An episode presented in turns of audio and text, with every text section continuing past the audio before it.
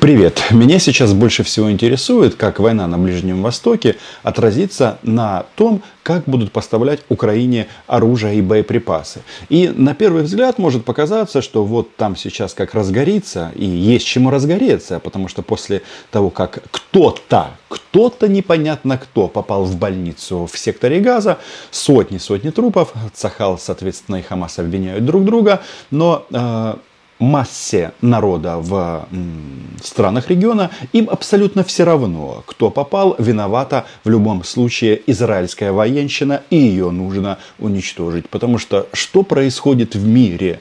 Используются вот такие вот прекрасные, прекрасные алгоритмы для того, чтобы управлять человеческой а, человеческой сущностью. Я, конечно, понимаю, что, как бы, наверное, геббельсовские технологии никто не отменял, там, но вот как бы до конца я не могу осознать, почему вот чудовищная ложь настолько благодарно принимается как правда. И все начинают вот в это верить. Мы на этом канале всегда отстаивали и будем отстаивать принцип называть вещи своими именами. Это просто, потому что факты они остаются фактами, какую бы идеологическую или пропагандистскую обертку им не э, придавали талантливые пропагандисты разных стран. Но вернемся к главному. Так вот, как скажется война в регионе, соответственно, на поставках оружия Украине? Вполне возможно, вот сейчас э,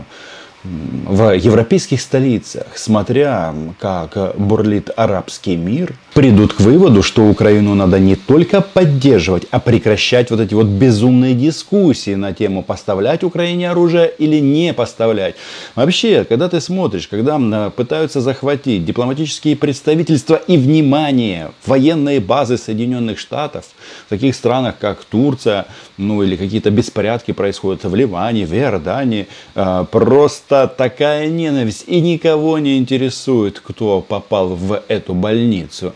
Разные мнения, их два. Но обычно это называется так. Это точно не мы. Но мы не забываем, кто на кого напал. И в данном случае это сделал Хамас. Пошли на полное уничтожение газа и стирали в пыль мирные кварталы – потому что все это открывало ящик Пандоры, такая, как, э, такой, как религиозная война. Именно эти ребята выступили фронтменами и вполне возможно а, играют в команде оси зла. Россия, Иран, КНДР, возможно, Китай. Так вот, когда мы видим вот эти вот э, безумия, которые происходят в арабском мире, то, мне кажется, в Вашингтоне должны прийти к одному простому выводу – а может быть, а, раз штурмуют нашу воинскую базу в Турции, которая является страной НАТО, может быть, Украина на членство а, давно готова, и эту страну нужно а, срочно принимать в альянс. Во-первых, они умеют воевать. Во-вторых, им это нравится. В-третьих, они обнулили так называемую вторую армию мира. И вполне возможно, что вот эта вот ценность новостей, когда все внимание, даже российской пропаганды, сфокусировано на Ближнем Востоке, то, возможно, в нашем случае это приведет к тому, что сюда будут просто тихонечко, нон-стоп поставлять атакамс, разных модификаций самолеты и соответствующее ракетное вооружение. Кстати, по поводу Атакамс. Это ж вроде как не новость стала, правда? На фоне всего происходящего в мире. Эту новость практически никто не фиксирует. В России вообще сделали вид, что в Бердянске все спокойно. А Путин встречается с мужиком с розовыми или в розовых носках. Я не шучу. Об этом я вам тоже буду сегодня рассказывать. Вы в любом случае подписывайтесь на мой YouTube канал. Значит, что касается атак, мы сейчас находимся на уровне М-39. Да, это уже ракета, которая летит далеко, не на 80 километров, а на 165 и несет 950 суббоеприпасов. Именно такое прилетело в места базирования российских вертолетов, российской армейской авиации в Бердянске и, соответственно, в Луганске. Но об этом факте в эфире российского телевидения решили просто промолчать. Вашингтон пытается перебить повестку действительно важного саммита в Пекине разного рода сообщениями. И вот и Байден летит в Израиль, и сегодня же, конечно, тоже не случайно, все американские газеты трубят о том, что Украине переданы ракеты «Атакмс» и еще 31 танк «Абрамс». Передачу уже подтвердил и Зеленский, сказал, что ракеты уже применили украинские войска. Ну что ж, будем сбивать и эти ракеты. А что делают эти ракеты Атакамс, почему-то не сообщили. Хотя по официальным данным Министерства обороны у России минус 6 вертолетов. Это очень, очень, очень серьезно. Это те вертолеты, которые кошмарили наши передовые позиции в Херсонской и Запорожской области. И когда я смотрю вот эту новость, которая, точнее две новости о передаче ракет Атакамс, а, блок 1 ракета М-39 и передача танков. Такое впечатление, что кто-то там в Штатах все-таки взял свой боевой устав и пришли не к выводу, что просто так отправлять в Украину Абрамсы, если их смогут расстрелять из вертолетов, э, не заходя в зону поражения украинской армии, в этом нет никакого смысла. И, соответственно, принято решение, что надо сделать так, чтобы вертолеты не летали. А чтобы они не летали, они должны быть уничтожены вместе с командой, вместе с экипажем.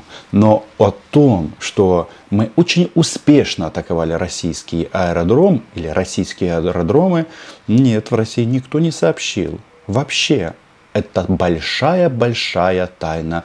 Намного лучше показывать геостратега Путина, который встречается с мужиком в м, розовых носках. Метросексуал. Остальной мир русофобской истерики Запада не разделяют. В своей пекинской резиденции Путин уже встретился с премьером Таиланда который пришел на переговоры в моднейших розовых носках. Если бы это был не Путин, то его бы должны были в России посадить за пропаганду нетрадиционных сексуальных связей. Эти поборники семейных ценностей, которые сами живут в грехе, э, спят э, с непонятно кем, потому что это главная в России военная тайна. Но все помнят, что Путин официально целует мальчиков в живот и ломает тем самым им жизнь, а с кем он э, живет, официально об этом же не сообщалось. А вдруг там человек в розовых носках?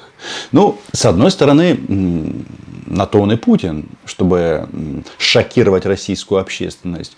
И, конечно, розовые носки это намного важнее для российского эфира, чем э, смерть российских солдат а, в Бердянске или в Луганске или на каких-то других направлениях. К чему эти все подробности? Да? Зачем расстраивать россиян? Тем более с большой вероятностью, что все ракеты-то просто пощелкали. Ну, как обещал Владимир Владимирович, да, его а, маньячество. Эффективно только там, где нет э, э, войсковой системы ПВО. У нас есть. Буки, Торы, панцири. Работают в высшей степени эффективно. И э, так, чтобы никому не было обидно, но их наша система ПВО щелкают как орехи. Уничтожены десятки. Просто десятки. Жизнь несправедлива. Люди часто путают ожидания и реальность. Ну и щелкают как орешки, да? Начинаем считать. Оповещение ноль. Вертолеты горят. Слушай, кашку пожгли походу. Подсчет горящих вертолетов, он всегда приносит массу удовольствия, особенно когда это делают российские военные. Еще раз, вот эти парни, э, возможно, они погибнут в следующем бою, насчитали 4, Министерство обороны Украины 6. С большой вероятностью цифра неточная ни у первых и э, у вторых тоже. Почему? Потому что на этой взлетной посадочной полосе базировалось э, порядка ну, 20 минимум бортов. И когда над аэродромом взрывается вот эта прекрасная ракета а, производства фирмы Lockheed Martin, то, еще раз, часть вертолетов, они не сгорели. Ну, в них просто дырки, а, как решето. И визуально он не сгорел, но он уже никуда никогда не полетит. Ну а российские оккупанты, они настолько, а, знаете, восхищены новыми украинскими ракетами, что временами даже переходят на французский язык от э, вот этого э, чувства э, того, что пришло просветление, принесло их а, это просветление, им, соответственно, украинское новое оружие. Там 4 или 5 бортов. Бомжур мужчины. С французским произношением могут быть некоторые проблемы, а все почему? Потому что парни бежали, и парни молодцы. Когда ты бежишь, шансов выжить больше. А бежали они от того, что начал детонировать боекомплект этих российских вертолетов. Сколько там? 4 или 5 бортов bonjour. Ну и вам, товарищи оккупанты, привет. Надеюсь, это было последнее утро, которое вы встретили на украинской земле. Ведь у нас тут все просто. Правило одно едино.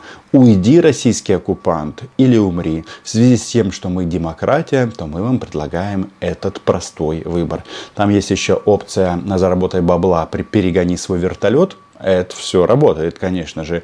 Ну и бонусом программа «Хочу жить» это для тех, кто хочет сдаться в плен и до конца войны жрать украинский борщ и украинское сало.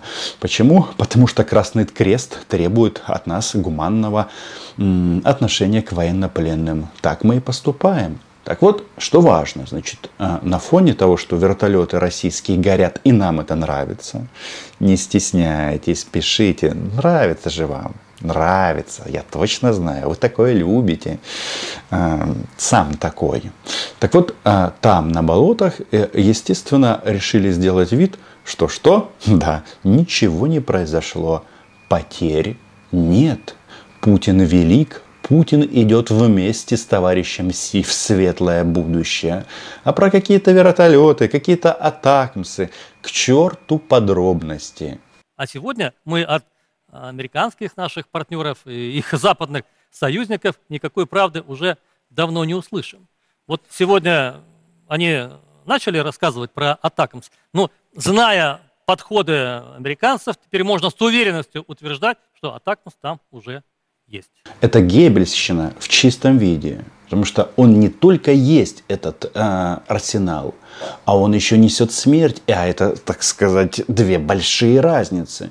Вообще, американские СМИ сообщили, что партия небольшая. Пришла нам этих ракет. И да, это только Атакамс блок 1, то есть 165 э, километров и 950 боеприпасов. Это неплохо, совсем неплохо. И, мол, мы использовали сразу 18 ракет. Они в один прекрасный момент раз и стартанули. Ну и вот принесли э, нам счастье, а им беду. А всего вроде как поставлена небольшая экспериментальная партия из 20 ракет. Не знаю, кто его знает, сколько их там было. Тут же вопрос в чем?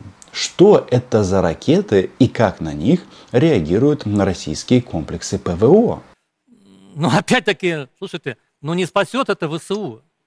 Как не спасли Джавелины, как не спасли Хаймерсы, как не спасли эти Шэдоу и прочие, прочие, прочие вундервафли, которых им давали, давали и давали. Кому вафли, а кому випен. Значит, спасли или не спасли? Давайте-ка разберемся. Всему, как говорится, свое время. И мы тут всегда на этом канале говорим прямо, что оружие надо было поставлять это раньше, в полном объеме. Возможно, не было бы вот этого безумия в Израиле сейчас. Не было вот этого, знаете, съезда тоталитарных режимов. А, вот сейчас товарищ Си собирает там а, в рамках форума «Одна ширинка, один путь». А, простите, «Один пояс, один путь». А, Путин там первый, возле ширинки, возле пояса. Самый-самый первый. А, то есть вот они тут прямо вот декларируют, что вот мы тут сейчас покажем, кто тут главный на Западе. Если бы атакамсы были бы поставлены, соответственно, год назад, вы представляете, как бы развивалась бы война? Да она бы уже давно закончилась. Уже бы поставили Байдену бы памятник где-нибудь э, на Михайловской площади. И э, время от времени мы, э, проходя мимо этого памятника, натирали бы нос Джозефу на счастье. Ну и чтобы наши атакамсы и далее летели в цель цель. Было бы вот так. А сейчас другой вот немножечко расклад. Но тем не менее, то, что было поставлено нашими американскими друзьями, оно же изменило ход войны. Из джавелинов э, сожгли такое количество российских танков и САУ, которые заходили в Украину походным маршем. Просто с помощью этих джавелинов спасли не один украинский город, например, Харьков. Да, да, да, Поэтому сказать, что это не поможет, я бы так не формулировал. Ну а Хаймерсы с дальностью полета 80 километров, они вообще изменили ход войны. Вот, значит, что мы слышим? Украине это не поможет. Но вообще-то после этих поставок а, наступает Украина. Не наоборот. Еще раз, мы фигачим а, длинную армию, которая имела имидж второй армии мира. Мы фигачим, не наоборот. И вертолеты. Ну и, конечно же, в части Storm Shadow, что это не поможет. Я не знаю. Эм, экипаж некоторых больших десантных кораблей, типа Минск, например, в частности, они бы так не формулировали, что это не поможет. Потому что корабля нет как и нет Ростов, э, подводной лодки Ростов-на-Дону. Она тоже исчезла. Где она? Утонула. А утонуть в сухом доке, знаете, это тоже нужно иметь определенные навыки. Ну, не говоря уже о том, что эти ракеты Storm Shadow э, прекрасно нам э, показали, что никаких табу нет вообще. Хочешь сжечь штаб Черноморского флота? Будь ласка воно горить, и нам це подобається. Да? Как говорят местные жители в такой ситуации, почалось. Ничего их не спасет. Да, так там серьезное оружие, дальнобойное, порядка 300 километров дальность, определенными типами ракет. Но мы сбиваем сейчас все типы ракет. И с этими тоже разберемся. Главное знать их характеристики и можно выстроить систему противовоздушной, противоракетной обороны. Как орешки. В Бердянске ничего не произошло. Носки собеседника Путина розового цвета. Все хорошо. Потерь, а, опять же, нет.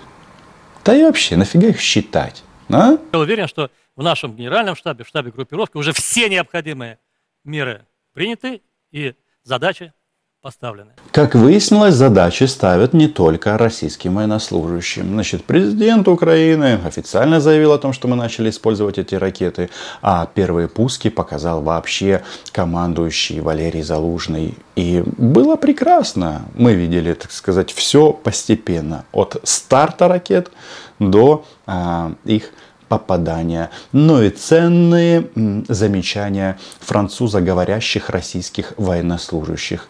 Чего они перешли на французский, не знаю. Возможно, потому что банально обосрались. Но я их прекрасно понимаю. А, страх, он вообще помогает выжить. Так вот, если он атрофирован, этот страх, они приезжают в Украину. А если бы они не приезжали в Украину, то со страхом а, было бы все лучше. Но я имею в виду, что их бы это спасло. Короче, значит, про эти атакамсы интересные ходят м, легенды. Там, за поребриком. Ну, на фоне украинского дрона Баба-Яга компании Shot, который ворует чеченских раненых мальчиков. Угу. Значит, э, легенда какова? О том, что мы их используем, атакамсы и хаймарсы в целом, достаточно редко.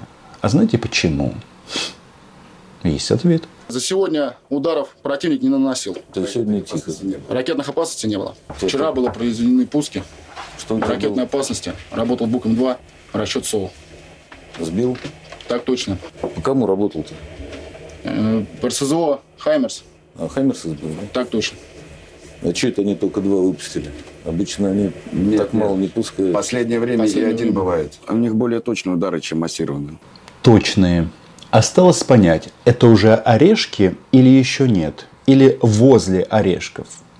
Значит, а, теперь а, возвращаемся в большую геополитику. Потому что, еще раз, а, сейчас из Путина там на болотах делают такого некого миротворца, который вот сейчас, как все разрулит, как он объединит весь мир против Соединенных Штатов, Штатов и поведет их этим священным походом. Ну, начнут с Израиля. Думали, что начнут с того, что разберут Украину, но тут что-то все затянулось, и вот вертолетов только за последние сутки стало на 6 э, меньше. В общем, все сложно. Но амбиции, они те же. А, для того, чтобы все это описать настолько красочно, в Пекин высадили на парашюте даже Олю Скобееву. Женя Скобеев скучает и грустит, а Оля говорит о том, что Путин гениален. Флаг России уже развивается над резиденцией президента в самом сердце Пекина. И Вашингтон называет предстоящую встречу антизападным съездом. Саммит двух самых могущественных автократов на этой планете, они всерьез хотят свергнуть лидерство США. Оля, как самая преданная внучка Геббельса, естественно, хочет быть на пике или на конце. Э, на конце оружия, которым они будут э, это лидерство свергать. Ее понятно. Э, понять можно. Хотя вот когда слышишь о российском флаге в резиденции Путина в Пекине, вполне возможно, что на каком-то этапе Владимир Маньяк туда просто переедет. Но качают они на Ближнем Востоке войну как религиозную. Да, именно. Им нужен что? Им нужен хаос. Потому что, по их мнению, вот тогда у Запада не хватит сил. И все погрузится в э, вот этот вот фашиствующий хаос. А когда прошли вот такие демонстрации, когда арабская улица стала объединяться и стало понятно, что это уже не просто будет гражданская война, это будет именно религиозная война вот с такими последствиями. Китай, Россия и Иран. Ведь это далеко не все страны, которые можно нанизать на так называемую ось. Это на самом деле не ось, а прочный фундамент для тех, кто хочет жить по совести. И никакая это не ось, это большой серебряный гвоздь в крышку гроба американской гегемонии. Какое я делаю все-таки резюме? Я исхожу из того, что вопрос помощи Украине, в первую очередь оружием и боеприпасов, он а, будет вынесен из внутриполитических дискуссий. И западный мир сделает все возможное и невозможное для спасения себя, ну и нас. А не без этого. А то как-то странно все, да? Ну, в той же Турции атакуют базы США, а в Украине баз нет. Может быть, не то, что я тут за то, чтобы кто-то куда-то переехал, нет. Но логика в моих словах все-таки есть. Западному миру все равно придется как-то определиться в этом деле. Ведь а, они создают ось зла.